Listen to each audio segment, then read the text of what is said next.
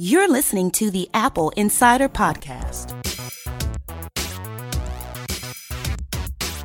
Welcome back to another episode of the AppleInsider Podcast. I'm Victor, and joining me is the magnificent, the marvelous, the one and only Mike Wuerthele. Hello, everybody. Hello, magnificent Mike. How are you? I am hanging in there. How are you? Not too bad. You had a nice break last week. It's uh, good to take a breather every once in a while. I, I only wish that it had been a nice break. Yeah, fair enough. oh, I could tell you the stories that I went through. Hmm. Suffice to say, I was on an airplane that had smoke in the cabin, and we deplaned, and we got on a plane the next day that also had smoke in the cabin. Nice. Nice. Yeah, international travel is always challenging, even without smoke in the cabin. So, Yeah. And, uh, you know, I don't want to cast aspersions on any one particular airline carrier, but um, goodness, landing in Toronto and then being told that there were no flights out for me the next day and that I'd have to stay an additional night in Toronto was, was a great exercise. And then landing without luggage at the very end was also good. yeah, you know what? I've I've done my share of international travel. I'm I think I'm done. I, I think I've had about enough of that. And uh, good on you for still doing it. I, I love it, but this was about the worst that I've ever had. I have never lost four bags at once. I've never had to go to customs and have them say, "But you don't have your bags, sir. Where are your bags? You can't clear customs without your bags." It was it was an interesting bit of uh, bureaucratic nightmare to solve. And one of the things uh, that is intriguing to me is we've run a story that Malcolm wrote up for us this week about Apple wanting the iPhone to be proof of identity and replace passports. Yeah, that, this is a uh, this is a new patent filing that Apple filed a, a little bit ago and just went public this week. It's a, it's an interesting saga, and with the iPhone having the RFID and open to more than just Apple Pay, it, it's it's conceivable.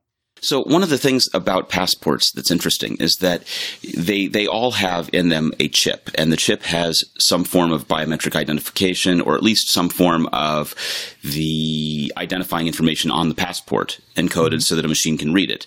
And you'll find this in in places like Pearson Airport in Toronto, where you put your passport in the reader, and it goes ahead. You look at the camera, it goes ahead and matches your cam face to the ID information, and will give you the pass to go through customs. Or if you're doing immigration in Ben Gurion in Israel, they have the biometrics set aside there for Israelis. Or if you're going into Heathrow, they have it for EU and UK citizens. And right now, there's still a lot of regionalism to this, where, you know, clearing the US and Canada, you can use your US one and do this sort of thing in Canada. But uh, like I said, in Ben Gurion, it's only for Israelis. Or if you're entering Heathrow, it's only for EU people. And it's it's one of the things that I think using a patent like this that Apple could really unify the systems and make global entry more of a reality. This is similar to technology that uh, assorted states are looking at for driver's licenses as well. With basically, it's a multi-step process where the official has the the this, the paging device, and you wave your phone over it to activate the RFID. Then there's authentication of some some type with the biometrics, whether it be Touch ID or Face ID. And it, the handshake is the handshake is what Apple's patent is really talking about on this. This isn't really a wide patent. This is basically how Apple would do it. This isn't a shotgun patent saying, well, we want a patent on everything involving ePass. Yeah, this isn't a kitchen sink. This is a, Right. a specific part of that claim. Mm-hmm. Um, it's doable. It's the future. I, I don't know what to tell you if you don't think that something like this is the future. Um, we're, you know, we're not looking at a minority report facial recognition system globally everywhere just yet. I mean, obviously, there are steps being taken in that regard as far as identifying for law enforcement, which notably went very badly about two weeks ago at this point. Um, we'll see. I mean, this is, I think this is an interim step toward that, toward a universal facial recognition system. Whether that's good or bad is really up to you, and I'm, I'm not certain how I feel about it yet. But fortunately, it's not something I have to think about that hard yet either. Well, real ID. So, so let me say this: in America, in the United States of America, the way that we've traditionally done things is that we have 50 states, and each state is their own authority for issuing mm-hmm. identification that they mm-hmm. issue their driver's licenses. For the rest of the world, it's not like that. It's all done as a national ID. And so in the states, there's been sort of a push to something like that called a real ID. Mm-hmm. And there's been a lot of resistance to that as we've been going along towards that path. Uh, this year, when I went to renew my driver's license in North Carolina, I, I was told that I had to wait in line and show up in person and do it with a new photograph in order to get a, a real ID. which is their their version of this this national database kind of thing. And I, st- I asked the fellow in line saying, Do I really have to do this? I can renew online. He says, Well, not if you want the real ID. And I said, What's the difference? And the difference, it turns out, is that your identification, your driver's license says not to be used for identification purposes. It says that um, if I want to go to a military base, it's not going to be accepted. If I want to go on a flight, it's not going to be accepted. And I said, well, this, huh. this doesn't harm me in any way because I can either use my passport, which is a federally issued ID, right. mm-hmm. or my global entry card, which is a TSA pre-check national ID kind of right. thing. So I'm not hurt in any way by this. And they said, well, we don't know what other things it's going to be used for yet. We don't know what else is going to happen. You better go ahead and do it. And I looked at this two hour long line of people being ferried through to get their photos taken and said, you know what? Pass. Hard pass. Yeah, hard pass today. Let's, let's, let's revisit this. Let me break out my wallet here. Um, my I come up for renewal in two years, so uh, I guess I guess we'll shelve this conversation a little bit at least until then, and we'll see how the states proceed with the real ID. I know it's a thing. I know it's creeping up. I also know it hasn't progressed that much in the eight years that they've been talking about it. So th- you're you're talking to me about it being in your DMV lately, as far as being able to get it there, is uh, is new to me. Yeah, North Carolina was one of the ones that was originally dragging their heels on this eight years mm-hmm. ago, and uh, apparently everyone is now being pushed to get in line on it. But there's still the option to renew online and have it say not a real ID, not for ID purposes. And that's what I opted hmm. for because, frankly, I am impatient and don't want to stand in a queue that long. I can understand that. but it's it's going to be my my hope is that if Apple is able to. And, and, it seems to me that they would be one of the ones able to do it as a national or a global push, saying, here's the standard, go ahead and unify your passports around it, and then have the phone act as a passport, would be really interesting. I, I think that it does require somebody with a market share in mobile like Apple to push that. I don't think, you know, the subset of Android devices is sufficient for that and I because I think there's too much variance in what the individual vendors choose as far as biometrics go, which is still a requirement on on the passport. So, hmm, that's uh, I I don't really see this. I don't think this is immediate, uh, just because of that hardware variance. And I don't think it's immediate because it would be Apple primarily, and maybe other vendors might follow suit, but not. Eh, it's the future. Just when, I guess, is the question in these immigration areas, there's always options. There's the traditional uh, kiosk with a physical person standing at mm-hmm. it. There's the kiosk that is completely digital and unattended, and you use your passport and your camera and biometrics to do it. Mm-hmm. And and so it seems to me that it would be something that could be adopted in terms of another option in term in, in the kiosk kind of thing. It's it's something okay. that as long as they didn't eliminate the kiosk with the human to talk to people who don't have a phone with a charge or have an Android phone or whatever the case is, that it's still acceptable. Okay. But yeah, I mean that's fine with me. I mean, like I said, I I'm pretty sure my international travel days are over. The the real ID thing is more pressing personally, but I can see where this would become a big deal. It would be. I'm I'm optimistic just because anything that eases my travel through these international uh, checkpoints is welcome. I mean, yeah, here's the thing, right? I mean, National, Reagan National and Dulles are very close to me. And as a side effect of what you're talking about, about the volume in those airports and the fact that they're international airports, you have to count on three hours before your flight getting there. Mm-hmm. And maybe you'll be through in 20 minutes and you're waiting two and a half hours. Maybe it's going to take you that whole three hours. So for me, any kind of East Coast travel, I have to assess those three hours plus the hour it takes me to get to that airport, plus whatever it's going to take me to disembark, and then consider that versus a drive time. You are almost better off flying to a less traveled airport and flying international out of that. Yeah, you mean driving to BW, driving to BWI or something? You could drive to BWI. To you could that. take an hour flight to Raleigh and then fly to England from here, and fly to England yeah. direct. Yeah, and maybe deal with your your passport control that way and be faster than waiting around three hours there. I mean, I've got man. You know, here's the thing: I still have a security clearance from years ago mm-hmm. that I keep up to date because I do support work out in town. Sure, and that's an additional layer of hassle because in that random, you know, I'm doing air quotes here, in that random selection for security, I don't think I've ever not been stopped for that. Interesting. You you're cleared and yet stopped because you're cleared. Yeah. Now, have you ever tried to do a TSA or a global entry a pre-check? I don't travel enough to again. That that's the solution, right? I mean, that's clearly the solution. By being stopped every time and being asked what's on my computer and, and things of that nature. Mm. But I don't travel enough to really justify that. It's the, the three hours I was talking about before. That's just endemic to the area. Right. The, you know, that's just That's just the volume of people. of humanity. Whether it's a domestic or international flight, you're count on three hours. Count on it. Yeah. So, but yeah, anything that could make that not three hours, you know, if, if this could go down to two and a half hours or two hours, that would be fantastic. Well, the other thing that we should talk about is the app Mobile Passport. There's an app called Mobile Passport Yep. that uh, doesn't work with all airports, but does work with a large number of airports. And when you're re entering the U.S., they have a separate line for it.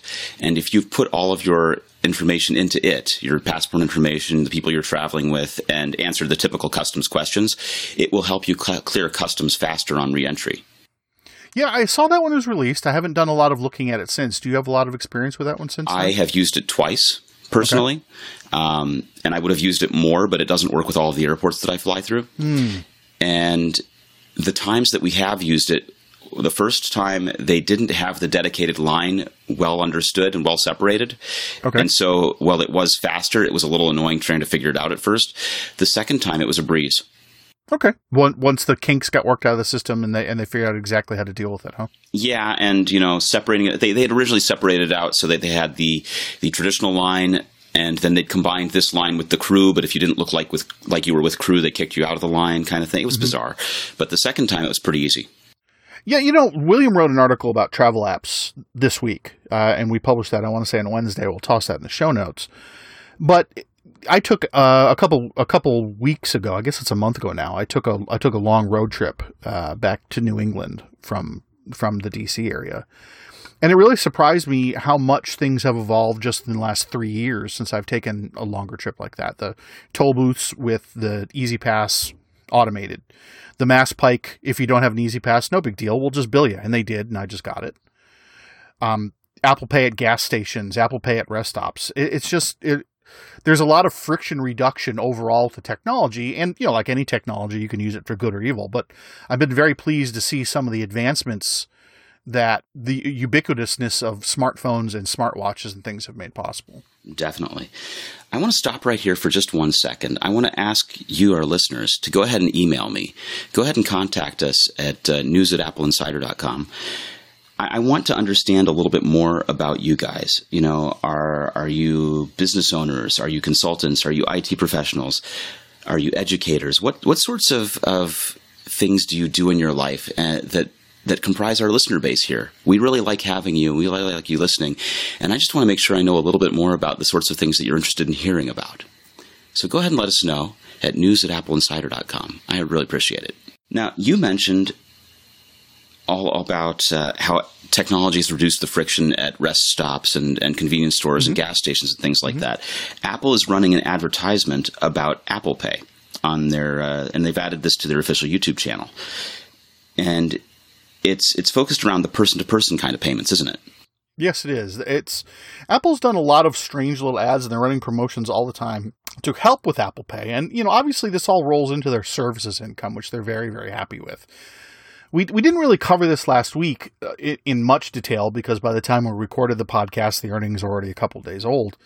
But they're doing more mobile transactions than PayPal. Really? That's incredible. That is an incredible volume. They're doing more transactions in total than Square. wait, wait. I need to separate this out. Are because do we know if they're doing more person to person transactions than PayPal, or is it just more total transactions? More more mobile transactions than PayPal. Okay. It's not necessarily person to person, but this kind of all rolls back into the greater Apple Pay thing where it's the one payment service that Apple wants you to use for everything. Between pay, between peer-to-peer payments, between business payments, between Apple Pay at 7-Eleven and CVS, which is coming soon.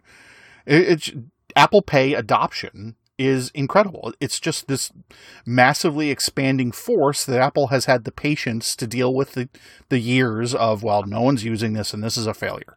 And that's something that we said on this podcast a couple of years ago. Is I was really optimistic about the future of Apple Pay, and everyone told me I was nuts that cash and credit is still king.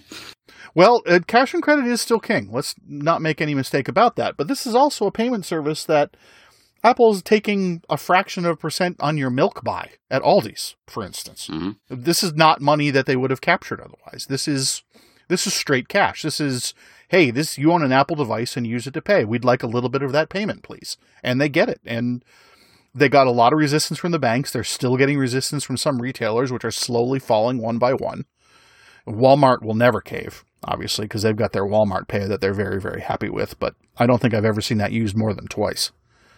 So it, it's, I, I guess, this is part of the increasing adoption of Apple technology overall beyond just the hardware by the American public. Absolutely. My hope is that the person to person element of this that they're surfacing here becomes more apparent, more obvious, and gains adoption because person to person is one of those interesting things. You know, we've I've traditionally personally used PayPal for person to person, with occasionally using Google's version of it. Yep. Uh, and just trying to get people to use Google's version was a high mountain to climb because PayPal is so widely accepted by people. For the first time ever, I, I have someone regularly taking Square Cash from me now Okay. which was a surprise to me, but that's how he decided he wanted to do it. So the the fellow who cuts my grass on my lawn is uh, is taking Square Cash from me, which is wild, especially since he has an iPhone and we could be using uh, Apple Pay Cash. But that's what he chose to do, and and so. I would very much like for people to use Apple Pay Cash for that to work more and more often. But I think one of the things that I like is uh, would also like is for Apple Pay Cash to be more open to more countries, cross border, and for me to be able to do it from my Mac as well as my phone. I think that's coming, and I think that Touch ID on the 2016 MacBook Pro and on is going to be the key to that, obviously. We'll see exactly when it rolls out. We don't see any immediate support for it in Mojave, but it, but that may change. We still have a couple of beta releases between now and the full shipment of that. So I'm I'm encouraged by it. I don't personally use it quite as much as I think I can because I don't think I always necessarily realize when my vendor of choice supports it. And I, I think that I think that retailers could be a little more circumspect about it. I think that they could more clearly give it as an option instead of as an afterthought. I mean, and I've, I, but I have used it in places where I've known that it's supported and the cashier did not. So uh, this is still very much an educational issue, I think, both for consumers and for businesses. Yes. So the, the ads are welcome. In, in this regard, the ads are welcome. Now, let's turn to education for a moment. Stephen wrote a story that says that North Carolina elementary school teachers are getting iPads in the fall, that the state is going to spend $6 million on devices to improve reading skills for North Carolina children. This is, this is interesting. And it's especially interesting given um, that I'm here in North Carolina and my children are in the school systems here. And what I'm finding is a lot of pushback against Apple devices. Uh, that's you know what that's been the case for I want to say 20 years that that I've seen that there's well we had Apple IIe's back then and we still have a couple but you know we don't support Apple in any way and and that's fine and that's up to the school system uh, I, I'm a, as with most things this is not a binary issue this is not a yes or a no I, I would like to see schools acknowledge the fact that students are going to run into more devices in the world than just Apple or just Chromebook or just Windows. So here's what what I'm seeing is I was given a survey to to fill out for my daughter entering eighth grade. And the survey asks questions that, that basically indicate that they want us to have a Chromebook, mm-hmm. basically. And and they've said that to me as much in the past. The what, what they're doing is instead of saying in, in the past they've said they don't want fancy tablets, expensive tablets because the screens will break, which they've they've pointed at as iPads. But here what they're asking is my child has a device that holds an eight hour charge and has a keyboard. And we plan to purchase a device for this August, or we'll need a device assigned to them, or we'll need a device assigned to them and doesn't have access at home, kind of thing. And and basically what they, they're saying is they're all in on Google Classroom they're all in on Chromebook and they want students to have Chromebooks. They'll accept the iPad if the student has a keyboard case for it and will install all of the Google Classroom apps. Okay. That's basically where they're headed, but they're all in on Google. And I questioned them about Google's privacy and, and guarding student rights, especially around single sign on to other applications using the, the school Google account. And they sort of wavered on it and said everyone else is using Google, therefore it's safe. Uh, and that response doesn't necessarily surprise me. Uh, it's I, there, there's a lot going on with school information technology. Obviously, it, it's a it's a complicated subject, and the students are in many cases the problem, not the hardware. Uh, and, and this is well, I'm glad that they are you know say that if you provide the iPad and you provide the keyboard, that's fine.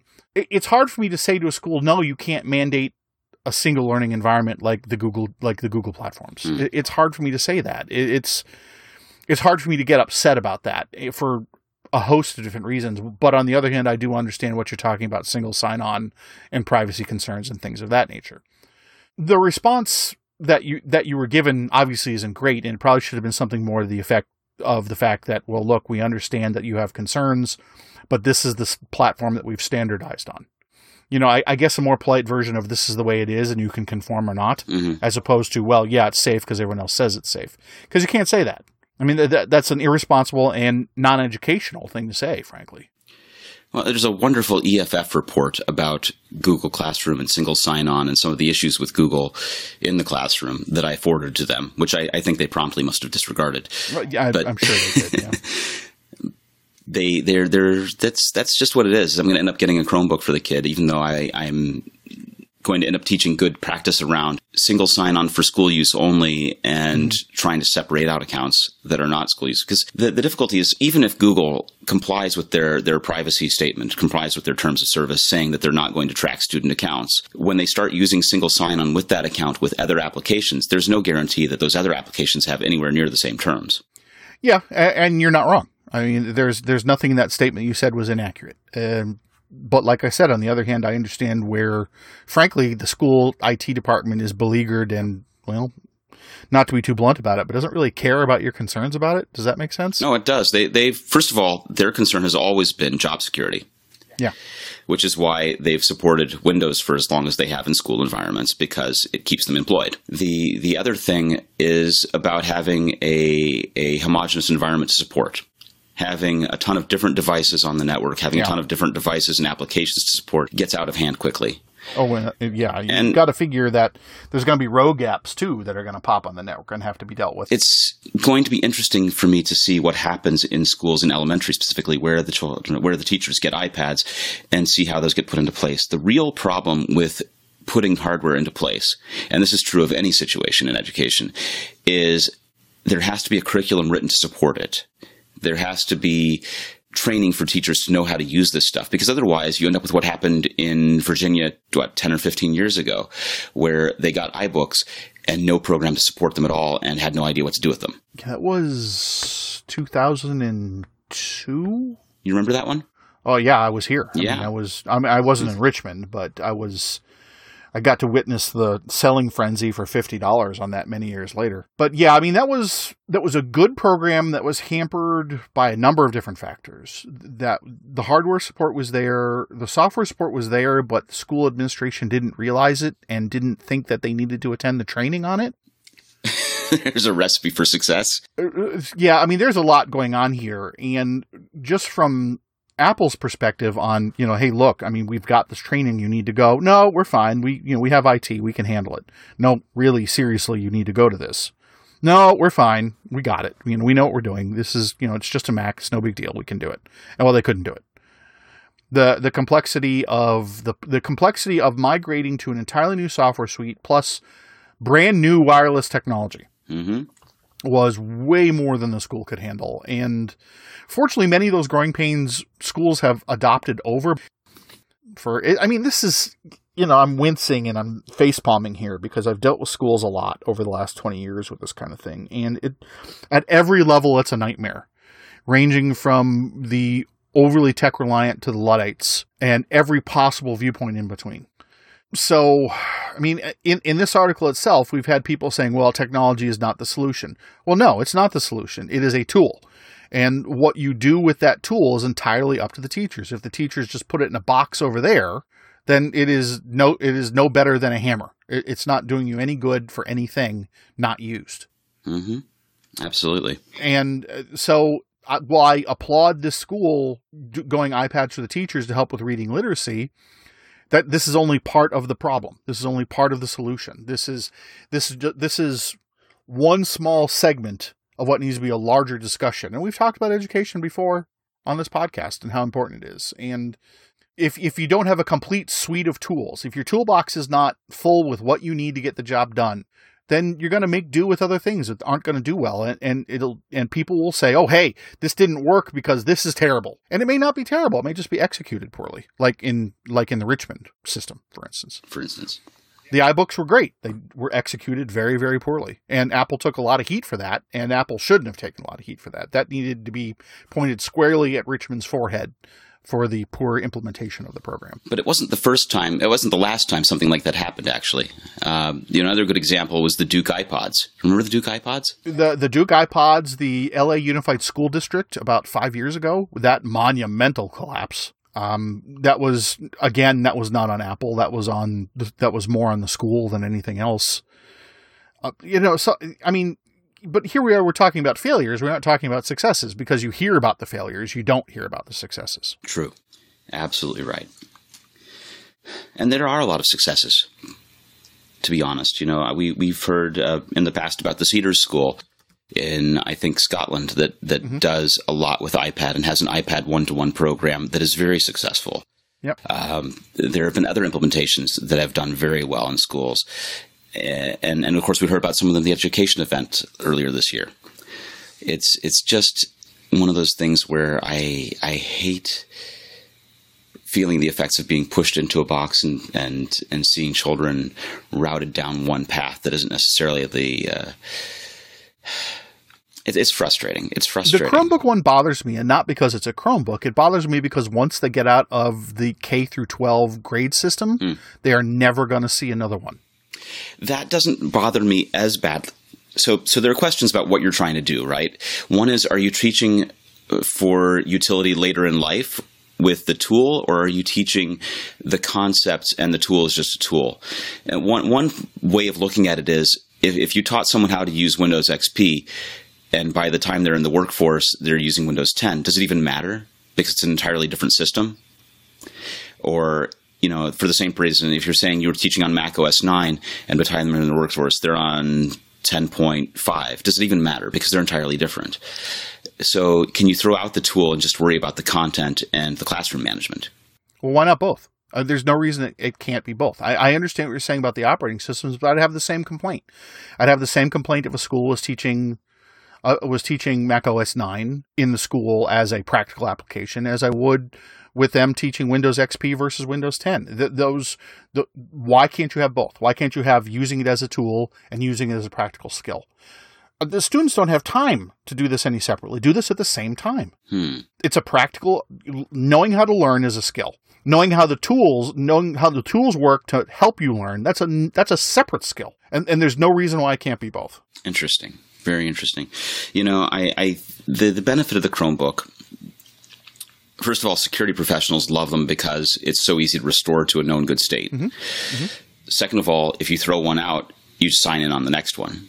Yep. So there are some real benefits from that standpoint. The the other thing is that Google has done a reasonably good job of classroom management in terms of receiving assignments from students as attachments to Google Docs kind of thing. That no one else has really built out. Apple hasn't built that out properly either. And until Apple does, it's going to be hard to replace Google Docs and Google Classroom. I, I agree. I, that's there's certainly no arguing with that. Hmm. But I wish there were. Yeah. I, I wish you would argue with me, Mike. I mean, how? Come I mean, at me. you know, there's there's there's a lot of things right and there's a lot of things wrong with education. But the the thing is, is we need it to be all right, not just acceptable, uh, and that's my stance on it. So here we go, aiming at acceptable. Yeah, that's. I, I dislike that. I, I I dislike that in everything. I lowest common denominator bothers me. Yeah. So me too. Well, let's let's move on. I'm I'm I fear I'm boring our listeners and I'm just being frustrated. and so you know what? Let's get past that. Apple CarPlay. So Apple CarPlay is something that I really love. I enjoy, and and honestly, I wish it were in every vehicle I ever rode in. And while I was out this these past couple of months, I had the experience of riding in a number of cars that have Android head units in them. Mm-hmm. And these are units that shipped in the cars. They were a Kia and a Toyota and a couple of others. And they were when I when I checked, they were running the old systems like uh, Android 4.4 KitKat. Yeah. Um, very few of them were updated to the new stuff. Now, obviously, they're Android, and so by default, they shipped without the ability to, let's say, play video while driving. But numerous ones that had been hacked and and sideloaded apps so that they could uh, do that kind of thing. And it's a little disconcerting riding around in a taxi cab with video playing on the head unit in the front seat on a on an eight inch Android tablet display. Yeah, I can see where it might be. And so that that was that was something. I really do have a, a solid appreciation for Apple Android car, for Apple CarPlay and and what Google's doing with Android Auto in terms of trying to make them more than just stock Android customized for a car. That these things respect whether you're driving or not, and your ability to change settings or not, and and are more sensible than what I was seeing over there. Uh, there's been a lot of movement on on CarPlay, and this is another of those technologies that Apple just said, you know, we're going to release it, but we've got the money and the ability to wait until until the industry at least partially caves to us. And going back in history, if you look at it, Ford and the other manufacturers said, "No, you know what? We're not doing this. You know, get bent, Apple. We're well, not. There's no way we're going to adapt." I mean, Ford had put all that money in into Microsoft. And so, of course, they were going to stay with Microsoft for ages because they've built out everything from the installation of the dashboard down to service and updates at the dealership. Mm-hmm. So it's a hard thing to get rid of once you're hooked on that. Yeah, sync is terrible. Oh man, is that bad? Well, they had sync with with Ford, and they also sold sync into Kia, I believe. Yeah, I don't have. I mean, my my sister in law has uh, has uh, one of the versions of of sync, and it, oh man, is that awful? Yeah. Mm. Yeah, I'm not even saying that as an Apple fan. It's just from a from a user experience. It's the interface is obtuse. The the data connection is unreliable. It's just I it's just not a good system. I rented an Explorer once that had sync in it just to see what sync was like, and mm-hmm. uh, and yeah, you're right. Mm. It, it was it was impractical, but CarPlay continues to grow in terms of adoption. So Mazda CX-9 begins shipping with CarPlay in the touring yeah. trim. Mm-hmm and you get an 8 inch screen on that. Uh, one of the things to note about having a large display with CarPlay is that the resolution doesn't change. So when you use a large display with CarPlay, you you begin to see the jagged edges of pixels as things get enlarged. It's it's true. You know, we have this on yeah, the yeah. Uh, the iPad, the Alpine, the big Alpine, the seven inch Alpine. No, the nine inch Alpine wasn't it? Nine inch, right? Yeah. yeah, we used the nine inch Alpine a couple months ago, and you're you're still getting that lower resolution display. It's just larger. So, so I mean, I've I've used CarPlay. Um, it's it's not my car. I mean, and this is going to sound really weird, but I don't have it in my car, and I don't want it in my car. When when I get in my car, I turn on the radio. You luddite. Well, you know, I, I I'll use my phone for navigation, but that's it. I mean, here's the thing, right? I mean, I, I, I was on I was on commercial radio in the '80s before my stint in the Navy, and I loved it. I loved doing it, and when I'm when I'm taking these drives, listening to local radio is fun, and those eleven o'clock at night commercials for Larry's Mattress Mart and, and things of that of that. Hey, nature. he's those, got the best springs. Let me tell you. You know, those are entertaining to me. Those are those are to me. They're finding that local station, even if they're owned by Clear Channel or something like that. Yeah. It still it still tells me a lot about the area I'm in, and I, that's just something I personally appreciate. And I I know I could do it on on streaming applications. I know I could do that it's just not the same experience as is for me, you know, flipping up and down the dial WKRP style, you know. Yeah. So and that just told you exactly how old I am. Well, now it's been a while since I've driven through Cincinnati. I, I also will listen to local radio, but I like having my phone plugged into a CarPlay head unit while I do it because it means that the text notifications pop up on the top of the display, even when I'm in the radio side of the application. I don't want them. I there's there's something very nice about having that come through the head unit. There's something very nice about having the nav come through the head unit while listening to the radio. Okay. And I I've grown accustomed to it, and I I want it, and I want it in all of my cars, and that's why we have a Pioneer in one car, we have the Kenwood in the other, and uh, the we had the Alpine on trial, and we're about we're about to review another Pioneer unit, the uh, 6400 NEX. I had a Pioneer two unit one in I want to say 2014, and I and I took it out. It just it, it well it worked well, and and I just didn't want it. It, it just it interfered and was unpleasant for my driving experience. You had. Uh, I mean, obviously this is just me, but you must have had the SPHDA 120 or something like that. That was Uh, that was I- one of the first pioneers in 2014. it was a, it was a venue ago, and it was a long time ago at Yeah. this point. So many many words are behind me since when I since when I talked about that. So But uh, so Mazda has it. It's coming to the Subaru WRX for 2019. It'll be on a 6.5 inch screen in the base trim and 7 inches in the premium trim and STI, of course. Uh, you know, like we just mentioned, the Pioneer models, the uh, AVH 4400 NEX and the 8400 NEX are supporting wireless CarPlay, as well as the 6400 NEX that we're going to review.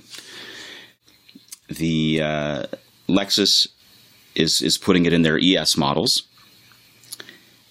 and models without onboard nav are going to get an 8 inch display. People that get the nav package are going to get a ridiculous 12.3 inch display.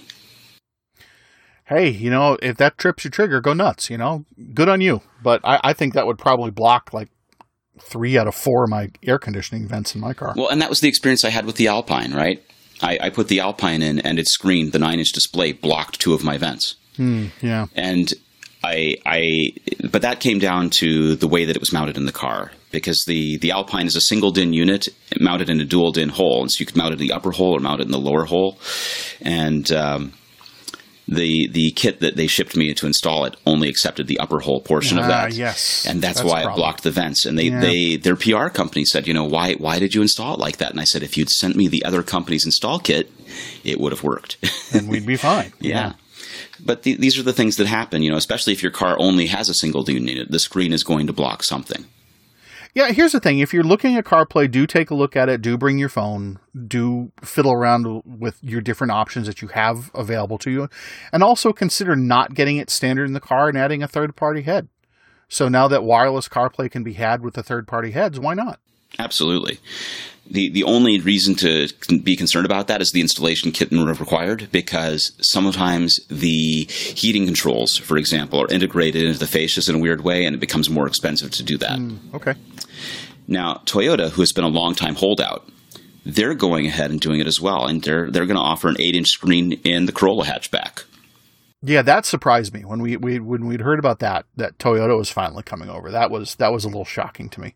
It appears that basically for every major manufacturer you'd really care about, you're going to have a CarPlay option, and I think that's encouraging. I'm I'm pleased by this development. I really am. Now, of course, we're going to have the uh, the ILX F309 review go up about the nine inch CarPlay screen, and we'll have that 6400 review coming out very soon for the Pioneer as well.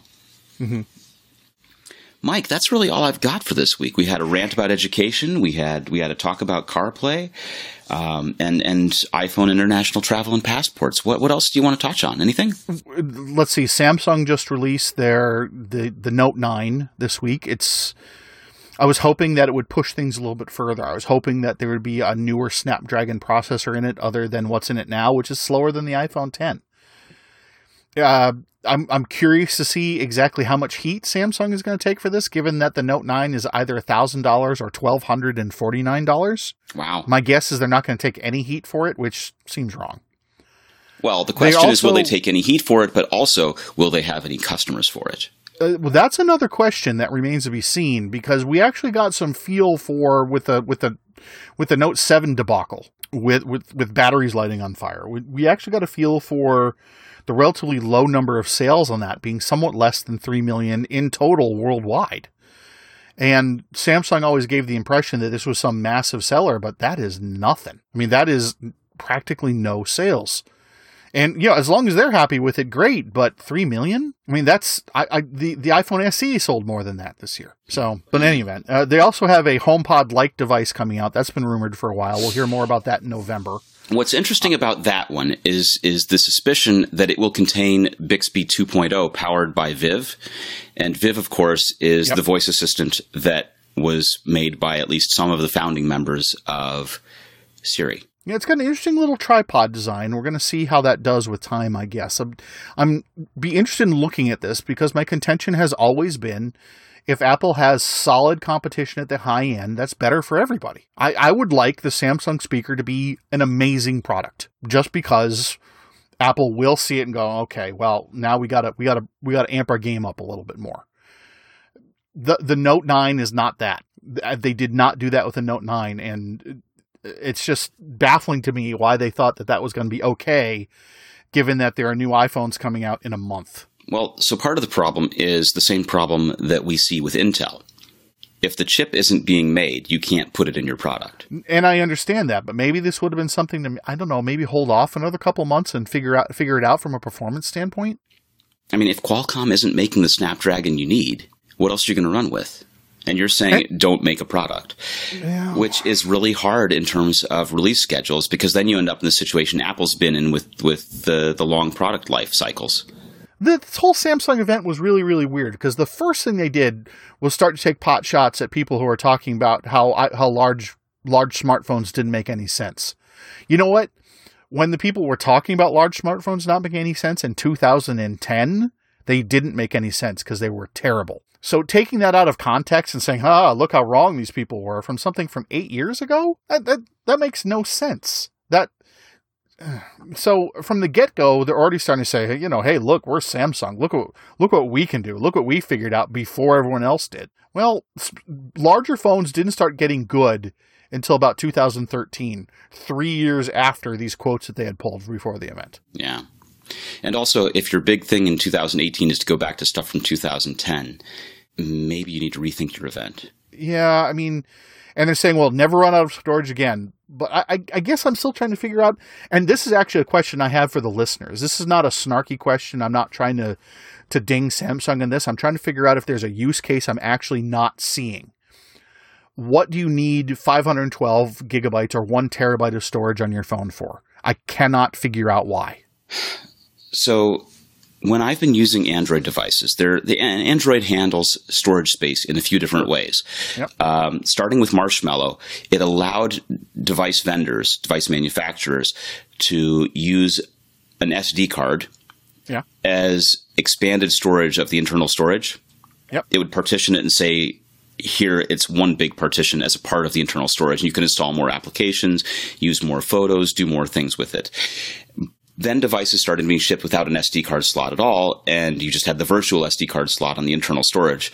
And yep, Note six, yeah, yeah, and you do run out of space, especially if you have a 16 gig device or 32 gig device. You run out, and so being told that there's a possibility to buy more and not run out ever is, is a little bit alluring, especially if you felt the pain on the other end. You know, I, I, I believe you with the 1632 and maybe a 64, but this device starts at 128, and the and the and the 1249 configuration has 512. It, I mean, I, I'm just not.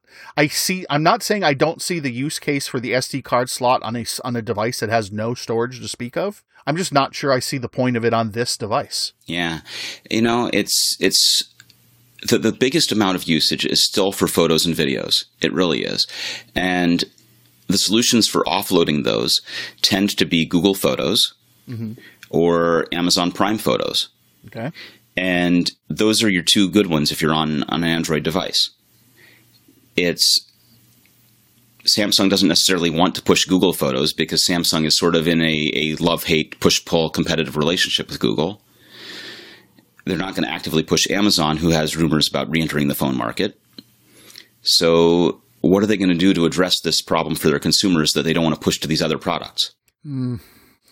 I don't know. I, I, still want to hear from the readers on this. I, I, I still want to hear from from the readers and listeners about what this is for because I keep on thinking about offloading photos and I keep on thinking about music and videos. I'm just not seeing it. I mean, when you're looking at when you're looking at two hours of H265 video being 60 gigabytes. I, I just don't see where you need to store all of this on your phone. It's, you're going to have a battery problem before you have a storage problem. Right, but Android doesn't let you sync to a computer very well to offload stuff like that. So it's got to go somewhere. Mm, not sold. Like I said, I want, I want to hear from more people about it. Anyway, you know how to get us. We're going to talk about it right now, in fact. Yes, so please tell us again what kind of, of you know are you a business owner are you a, a educator what sort of listener are you and what do you want to hear more about and please please answer mike's question everyone answer mike's question what do you need that storage for at news at appleinsider.com yep let us have the feedback. We want to know. Yeah, we want to hear from you. We've reached the end of another perfectly good episode of the AppleInsider podcast. I'm Victor and Mike Wuerthele. Where can people find you on the internet? Well, just about seven days a week, you can find me on appleinsider.com. I'm usually lurking the forums for one reason or another. And if you're interested in a more heated version of similar topics expressed on this podcast, you can find them in my own podcast at spacejavelin.com every Monday morning. And do you recommend that for small children? I do not. That is not one, that is not for the, say, I'm going to say under 15 crowd on there. So, yeah. Thank you very much. All right not for children. Here we are, appleinsider.com. Let us know the feedback. We will be back next week. See you later, everybody.